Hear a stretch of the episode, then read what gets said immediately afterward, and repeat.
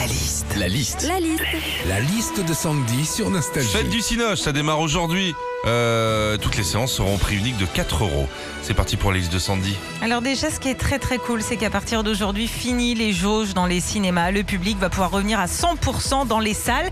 On va être content, tellement content aussi de retrouver ce mec qui mesure 2m12 et qui vient se foutre pile devant toi alors qu'il reste 420 places dans la salle. Quand on va au cinéma aussi, il y a un générique qu'on entend souvent et ça depuis des années, c'est celui-ci. mineur, publicité. C'est ça, le générique de Jean Mineur, ce petit bonhomme avec sa cible, sa pioche et son célèbre 01 47 20 00 01.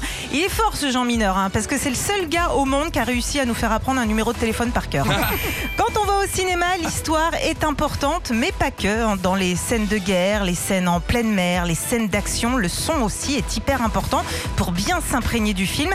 Après, quand t'entends un mec à côté de toi qui bouffe des pop-corn en Dolby Stereo sur onde 2.0, c'est pas évident. Enfin, le cinéma, c'est un loisir. On y va pour s'amuser, pour se détendre, pour passer du bon temps. On est d'ailleurs content d'avoir retrouvé les salles de cinéma depuis quelques semaines.